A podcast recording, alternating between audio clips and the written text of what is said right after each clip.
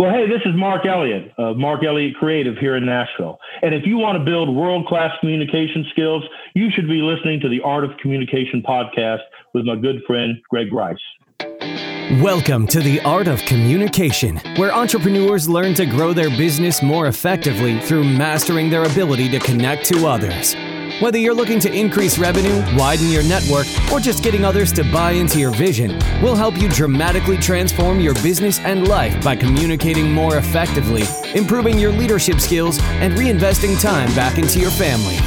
You're only one good conversation away from transforming your business and your life, so let's start the conversation with your host, Greg Rice. Hey guys, today I'm talking with Mark Elliott. Mark is the founder of Mark Elliott Creative. He's also a very successful songwriter in Nashville and has been for over 30 years now, writing for country music's biggest publishing houses, as well as some of its biggest singers, and penning a number of country hits. He's also a singer himself and sings with a band called Runaway Home, and he's just released two newly released solo songs, which you can find on Spotify if you just search Mark Elliott. And then finally, he's also an author from a book and long-form perspective. He is the author of The Sons of Starmount, a memoir of a 10-year-old boy, and he's in the process of writing his second book, a follow-up book to that. So Mark is a creative across a wide range of activities, and it was a really fun conversation.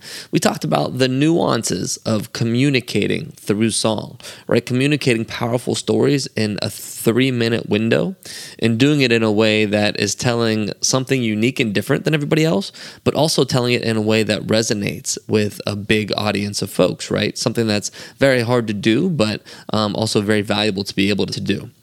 So we also talked about how to tell a great story regardless of medium, right? What are the keys to telling stories, whether you're performing on stage, writing a song, or if you're writing a book? And then finally, how has he built and maintained a really strong network in Nashville over the last 30 years? And how important has that been to his overall success? So I really enjoyed this conversation. Mark's a really fun guy to talk to. And I just think that there's a ton that we can learn from creative artists like Mark to be better business people. So I hope that you enjoy it as well. Mark, thank you for joining us on the Art of Communication podcast. Really excited to have you on today. Oh, it's great to be with you, Greg. Thanks for inviting me. Yeah. Always excited to talk to folks in the music industry. You guys have a really unique take on communication. I think we can learn a lot from you. Well, it's cool to be able to talk to, more traditional, business-minded people, whether it's podcasts or other interviews. I've done a few. I haven't done as many as I'd like to with very traditional kind of business models, because music is not a traditional business model, but we have to exist in one. So it's a fun back and forth. So I appreciate the opportunity. For sure. Let's start off by just telling me a little bit about how you got into the music and the writing side of things. Yeah, well, as of February, I started celebrating my 30th year in Nashville, if you can believe that. I don't know where the time went, as they say. Cliches aren't cliches for nothing. I was living up in Washington, D.C., went to high school and college up there, and was playing bars and clubs, and I was taken under the wing of a legendary folk singer named Tom Paxton. Was lucky to have run into him in my late teen years. And he helped me develop my writing skills to the point where I would take an old realistic tape recorder. People remember what those are, cassettes. And I would sing my songs into this cassette and mail it off. And he would flip it over and he would redline and go through all my songs and really helped me develop a craft early on. But more importantly, and this kind of goes to the business side of the question, understanding that songwriting was separate from just singing. Mm-hmm. And I was lucky as a young man to understand that songwriting could be a profession. And out of the blue, right after I graduated college, he called the house and said, hey, can you, this was like in November, can you be in Nashville by January 1st? I have a publishing deal with Cherry Lane Music. And I didn't know anything about Nashville. I seen Hee Haw and Nashville Network a little bit, but I wasn't thinking Nashville. This is 1989. But of course I said sure, hung up the phone and ran upstairs. I was living at home at the time and told mom and dad, I said, hey, I've got to move to Nashville here by January 1st. I have a publishing deal. And they said, well, that's great, son. What's a publishing deal? And I can remember saying, I have no idea. But I didn't. And I I moved to Nashville in that January, and I wrote for Cherry Lane. And over 30 years, I've written for many of Nashville's publishers, and kind of made it my home. Nashville's an easy place to make home, honestly, as far as industry towns go. If you talk about New York and LA and Nashville, Nashville is no longer a small town, but it's certainly smaller than New York and LA. So it's been an easy place to call home. Yeah. I'm a big fan myself. My wife and I just got to visit last summer, and we had a really good time when we were in town. Yeah. So, it's a good place. So you do a lot of long form writing. You write a lot of songs, and we'll definitely get into those aspects of things. But the core of both of those, I think, is storytelling. And I'd love to get a feel from you, kind of why you love storytelling so much, and how can we become better storytellers? Yeah, that's a great question. So Nashville and country music as an industry and as a genre is particularly focused on storytelling, I think much more than other genres of music. Probably goes back to, being able to tell people stories that weren't able to be told. And to be able to do that, I think you have to be on input a lot. That's why I believe that, discipline and inspiration are connected at the hip. If you're writing every day, you're more likely to hear that conversation in a restaurant that sparks an idea. You're more likely to see a phrase on a billboard. You're more likely to connect with somebody's story. And, we talk a lot about the cliche of, music being the soundtrack to society, the soundtrack to our life. And I think an important part of that is being able to get people's stories out there. And it's addictive, as a country music songwriter, especially because has been over the years, so story oriented. It's a powerful feeling to be able to connect with something that someone needs to say and be their delivery device.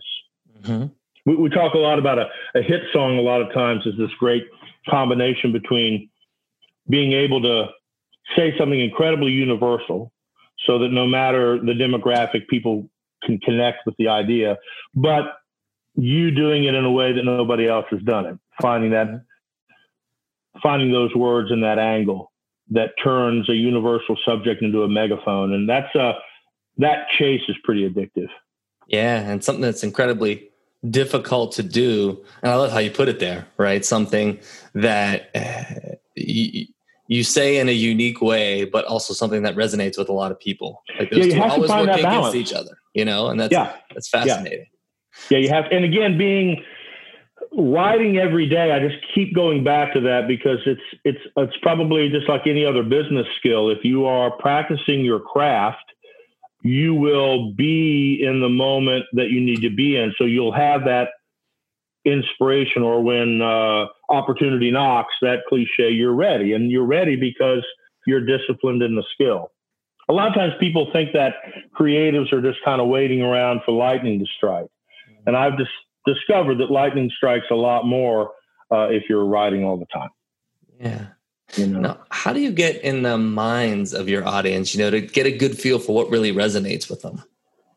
You have to start, I think, being honest with yourself and realizing you're a human being too, and you go through similar emotions and similar experiences. And though you're the song catcher in this case, you're the songwriter in this case, I think you can't forget kind of being human yourself. And so putting yourself in that position and trying to imagine how people feel and what they would want to say is part of it. I want to go back to something you said before. Just it's really interesting how you talked about country music as being a specific genre that does a lot of storytelling.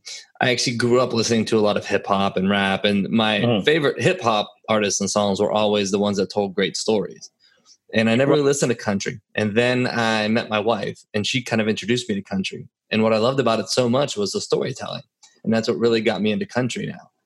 As well as other genres. But yeah, it's interesting you say that because you're right. I mean, I think rap and hip hop is kind of the storytelling model as well. I think a lot of people don't think that initially because it is, put out there on a beat and on a groove, and that's kind of what you hear first and connect with first. But you're right. I mean, that those are pretty important storytelling vehicles as well, which is probably why when you think about it, it became popular fast. I mean, that's not been a genre that's been around forever. No, not at all. And that's probably the now that we talk about that, that's probably what made hip hop in the end popular quickly, because it was telling a story that was, and like we said before, people's stories that weren't getting out there. Exactly. Yeah. And being the megaphone to get them out there. Yeah. Different group of people that are being magnified, but certainly the same kind of process. It's very, not all, there's a lot of crap rap out there for sure, but there are some really good storytellers. Of course. And that's what I love. About good point. So, you also play in a band today, right? You played in bands, I believe, most of your life. So I'd love to talk about the art of performing and telling a story when you're on stage through a performance, and how to do that well. Yeah, I think it is striking that balance between being practiced and rehearsed and having a show that makes sense. You know, when you go out and you play, of course, you have sets that are time-based. You know, you're doing a 45-minute set, you're doing an hour set, you're doing a 2-hour show. And if you're smart, you put some effort into the flow of how that's going to be. And that makes the show seem professional. And then the other part of that balance is being able to let the moment take you. So it's striking that kind of fluidity between being, you know, having that static command of what you want to do so that you're not out there just blowing in the wind, but at the same time, you can be fluid. And I think that's true of business in general, right? I mean, you have this kind of static purpose or product or something you're trying to get out there, but you're going to have to be able to blow in the wind a little bit. And so with putting on a good show, it's, you know, it's taking your set out there, but also reading an audience, you know, whether that's tempo and feeling like, hey, we got to speed things up, or wow, these people are really connecting to these songs. Let's go. Let's call some audibles, you know, let's move some things around. So I guess it's finding, you know, and it's having a good time. I guess all that philosophy aside, it's having a good time. People see you having a good time. And in fact, we've had, audiences that I know didn't necessarily weren't there to see us. Maybe parents drugged them there, or maybe they stumbled into a festival and they didn't know us. And maybe they weren't into our type of music. But if you are having a good time, there's a power in that, I think. Sure. And, I think if you can do that and portray it to an audience, then you have an open door. And I think a lot of that can be applied to presenting in business situations, right? Presenting to crowds and audiences. I can tell you that, like, I prepare a lot when I do a presentation, but I don't try to script anything, right? I try to have an idea of what I want to say and what sections and where I want to take it. Right. But I certainly don't have specifically, this is what I want to say when I want to say it, because I would fall apart if I was trying to remember all that, for one. And people would also not, they'd question the genuineness of it, even though it could be very genuine. The process by how you put information out there is as important as the information itself, right? Yeah, no, completely agree with that. And not being afraid to call audibles, as you say, based on questions that come up or how your audience is responding is critical. And then being genuine. And actually trying to feel good about what you're doing and not letting the nerves kind of get you, right? Being yourself up there. I've always had my best presentations when I've just let myself be myself as much as possible, which is interesting. And I get that, because I look back on whether solo shows or certainly band shows, because you have that interaction between band members, but those shows that you like totally hose something, or something goes wrong, or you screw something up, sometimes those are the most successful shows. Mm-hmm. Measured by tangible things. I mean, I can recount a lot of shows that either we just screwed things up and it was hysterical, or somebody fell, or somebody dropped something, or and you go back to the merch table and you have people buying a lot of merch. So I think there's some tangible ways to measure that. And so I can feel pretty confident in saying that sometimes mistakes and how you handle them are pretty powerful performance pieces, you know? For sure. And people respond to it because they're like, you're human like me. Yeah. And I've messed up before too, and kind of make a joke out of it, and everybody lightens up, and it kind of, it makes it all brings them into you. Yeah. It makes us all human. So do you have to fight through stage fright at all? And if so, some people do, some people don't, right? Any tips on how to get over it? Yeah. I've been lucky to never have debilitating stage fright. I think there is an element of nerves that must be there. Like, I can't imagine stepping on stage and being like, medicated or something, or stepping on stage and being so chill that the effort that would be required to get things up and rolling would work against you. So I think it's important to have some butterflies and some nerves.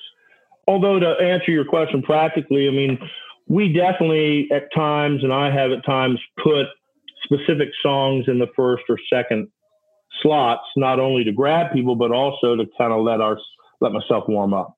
Mm-hmm. I might not start with a brand new song that I'm already pretty convinced I'm going to screw up.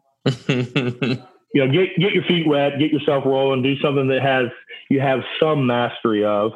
And there'll be times where that might be an audible too, right before you step on stage, like you have your set list drawn out, but you've been kind of milling around the audience or checking things out, and you're like, hey, you know what? This is probably not the best way to start. Mm. So how I start controls the nerves. Mm-hmm. If I start well, the nerves come under control quickly. Yeah. So that's a practical way, I think, of controlling stage fright, is control your entrance into the show, you know? Yeah. If you focus a lot on that first piece and preparing for that, you know, that's going to go well. That's going to go a long way in helping you feel better throughout the presentation when you do kill that part. For sure. Yeah. Interesting. Yeah. So again, to shift topics. So you do a lot of long form writing as well, right? You've written a book and done some other long form things. So I'd love to talk about the difference in storytelling in that framework versus, you know, writing a song, which is 3 minutes long. Right. No, that's a perfect question about it. And I honestly believe that the skill set of being a long-time commercial published songwriter would transfer over to being a book author. It did not. Maybe the discipline part did. Like, I know how to sit down and not get back up for hours. I know how to write every day. I know how to sit in front of a computer or a piece of blank paper and not scare myself. So those tools transferred over, but none of the others did. And I think the challenge in writing commercial country music is that you have these very static rules, time being the first one. I mean, 2.5, 3 minutes is what you were aiming for, especially if you were trying to get a radio single. Mm-hmm. There were rhyme scheme and rhyme structures, and to some degree, content constraints. So that was the challenge in writing commercial country music, is how do you get this powerful thing across in this very small vehicle? The challenge in writing long form, whether it's a novel or where I started, which was band blogs. So that's kind of what got me into writing books, was I started writing a 800 to 1,000 word band blogs and went, oh my God, I have room. This is great. But I had to learn how to be succinct in 1,000 words, where in 300 words or 250 words or whatever a song might be, 200 words, I had to learn to be complete in short amount. So they're really kind of opposite challenges. So with book writing, it is one of the common denominators is there's a lot of rewriting. If you're smart and you're good at it, you're going to rewrite. And you're going to realize that a lot of the magic in songs or books comes in the rewrite. Mm-hmm. Get it down on paper and then rewrite it. But it took me a while to learn how to have a succinct point when I was trying to write long form. Well, it's a challenge. And the book that you've published so far is basically a book of stories about your youth, right? And your life. So I'd love to hear just a little bit about that experience of writing about your own stories and sharing that with the world. Well, I think, you know, the cliche, obviously, way to get started as an author is definitely the memoir format, right? Because you have to start writing what you know. And I think that's why that's so common for people to get started with memoirs.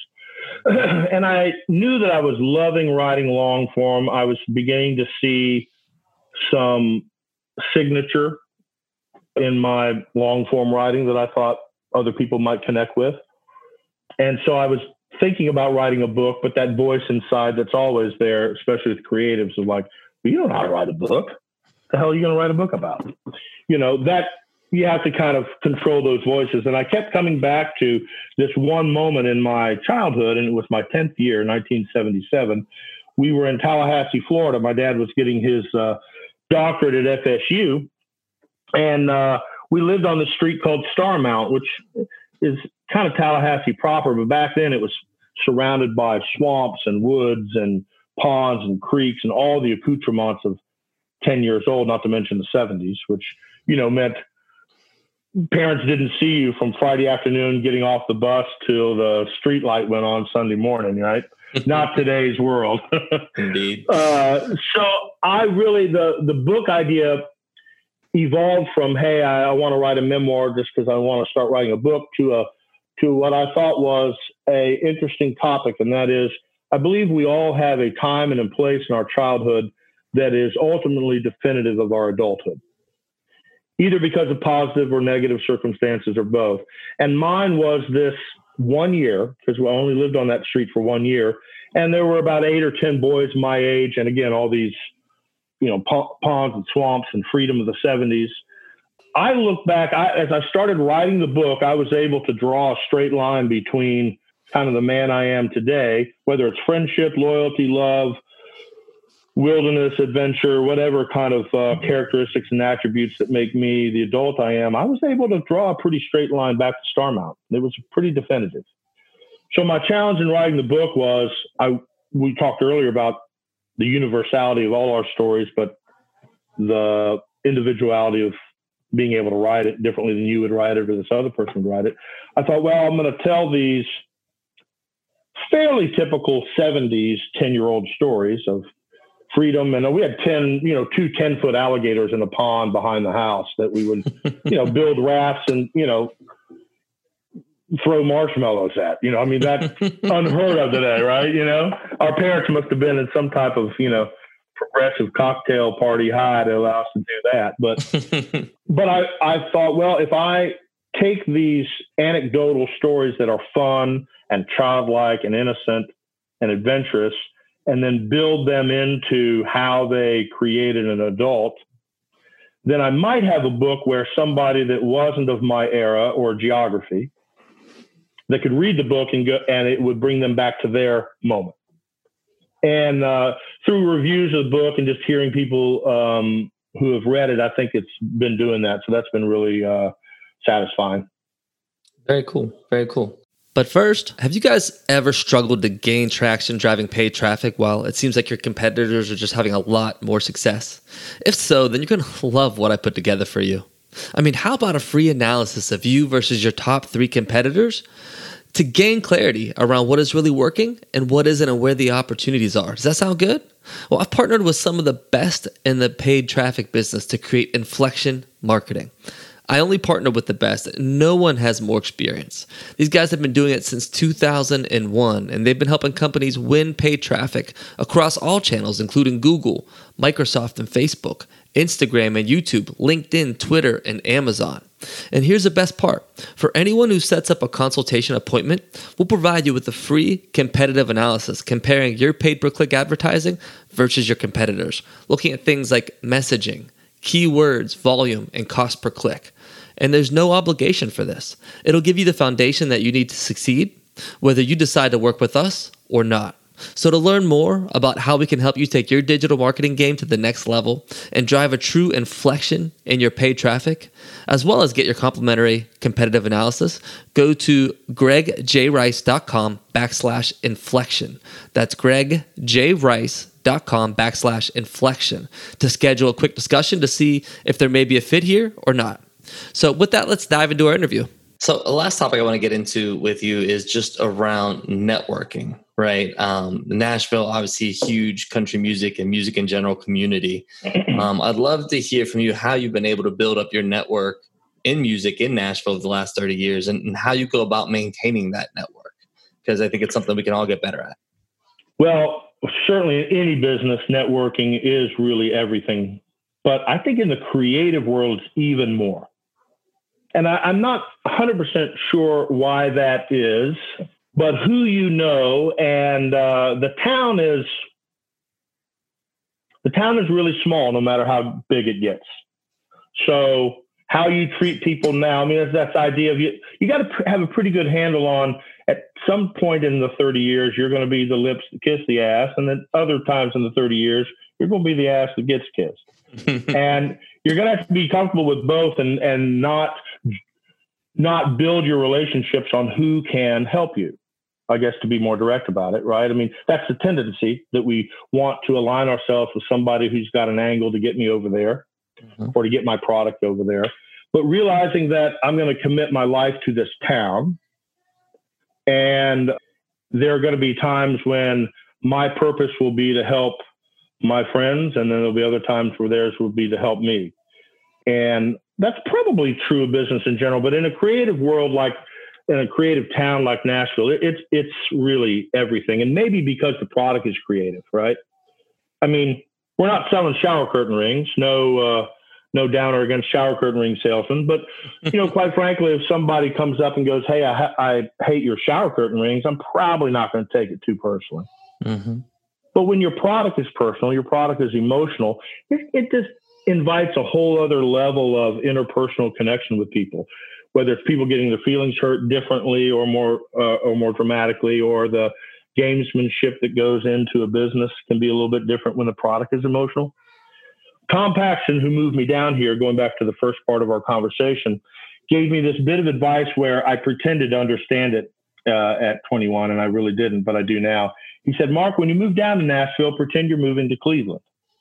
And I can remember going, oh, yeah, that's good, and thinking to myself, I don't know what that means. But I know what it means now, and that is learn to love Nashville beyond the business. Learn to love Nashville beyond the years when you're successful or not successful. Fall in love with your friends, fall in love with the city, find things about the city separate from the industry that make it home, because to make it in this industry, you're going to have to stay. It can't be a 5-year, I'm going to give myself 5 years. In the 90s, when there was tons of artists and tons of money in Nashville, you could see the population swell in the spring and summer and go back in the fall and winter. And it was those 6-monthers. I'm going to give myself 6 months, you know? Mm-hmm. So I think, you know, committing to the town and committing to the art form and just making it your life and trying to, you know, you got to treat people well, because, you know, memories are long for shittiness and betrayal. That's the truth. Right? Yeah, I think treating people right is critical, as well as checking in on folks, right? Staying in touch with people so that you have those relationships when you need them. And it's not all about what you need, right? But you can't call on somebody I've spoken to in 5 years and ask them for something. That's right. And so constantly reaching out is a big part of it. And it's easier to do maybe in our business, because it doesn't always have to be about, hey, can you connect me with this person? It can be, you want to come over for some beers and play some songs. Mm-hmm. That's networking too in this business. Yeah, it's not a bad way to network either. Exactly. Exactly. Well, just a few more questions I'd like to ask everybody who I have on the show. First one is around the power of conversations. And it's interesting because it kind of dovetails with your discussion before about the power of stories from when you were a kid, right? But I believe that one single conversation can really help to shape what direction you go in your life. So I always like to ask folks on the show if there's one conversation that they can point to that had a really meaningful impact with the path that you end up taking. You know, I would like to say there was a single one, but in my life, there have been these patchworks. It's almost like saying, you know, the idea of a soulmate, when the traditional way of looking at a soulmate is that we have one for a lifetime, when in reality, we probably have one for different parts of our lives.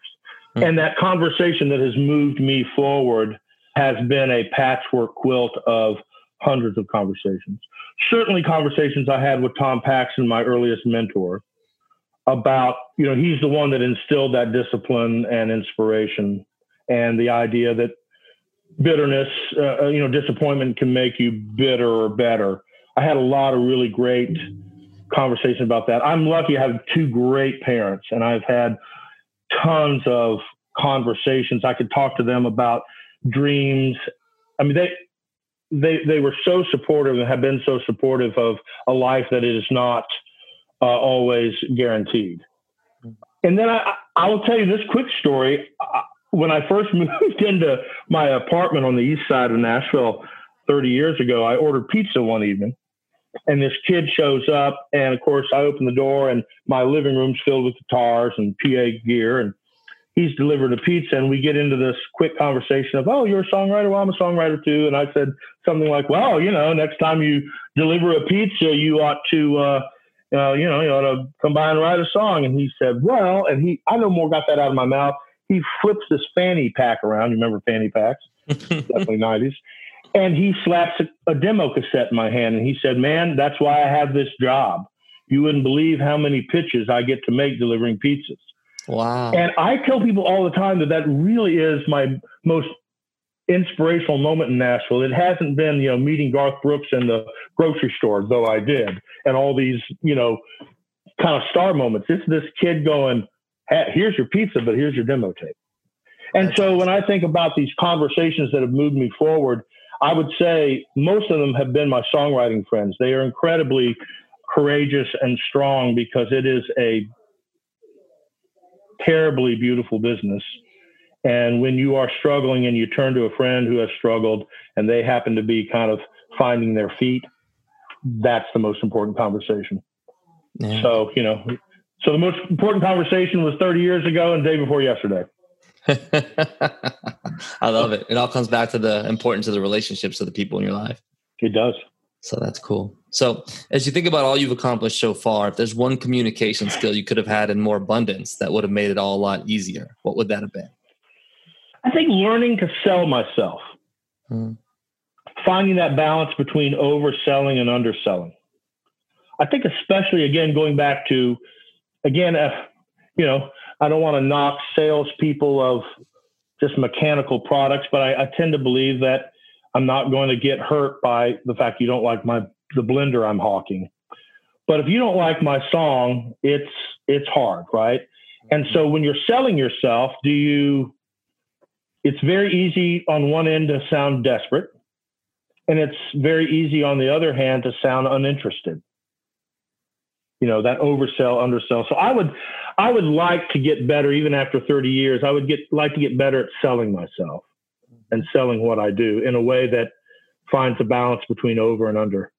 And I think that's probably with all types of business, no matter what type of, or even outside of sales, it's that sense of how do I convey this point in a way that is the most effective. And I'm still balancing that out. I get it right some days and wrong other days. I think a lot of us are. Yeah. A lot of us are trying to get better at that and maybe not as good as we could be, but it's about learning every day. For sure. So who is the best communicator that you know, either know of or know personally? And why would you say that about them? There are songwriters that I think are phenomenal communicators through songs, but maybe not great communicators in person. Mm-hmm. There are a lot of, and I'll just, for my own sense of pride, leave myself out, but I probably am one as well. You know, there are a lot of us out here who could write a song that seems incredibly personal and effective and powerful. Then you meet them and you're like, what's wrong with you? You know, so being able to do it in song is one thing. Being able to do it in person is another. I've got a good friend of mine here. In fact, you ought to interview Devon O'Day. She is a radio personality, public speaker, songwriter, national level. And she is one of the most effective communicators I've been around because she brings a sense of warmth and connection where you just get drawn in. But she's so professional that her message gets delivered about as effectively as I've seen people. So put me on the spot in the moment to name a name, I would say Devon O'Day. Very cool. Yeah, would love to interview her, and I'll definitely check her out as well. I'll connect you. Yeah, no, that's great. So last question for you. Where can the audience find you and what you're working on, and where can they find your book? Great. So, of course, my main official website is markelliottcreative.com, all spelled out. And you can find everything from music to books. I'm on all the socials, but I'm probably the most active on Instagram. And that is I'm a creative soul.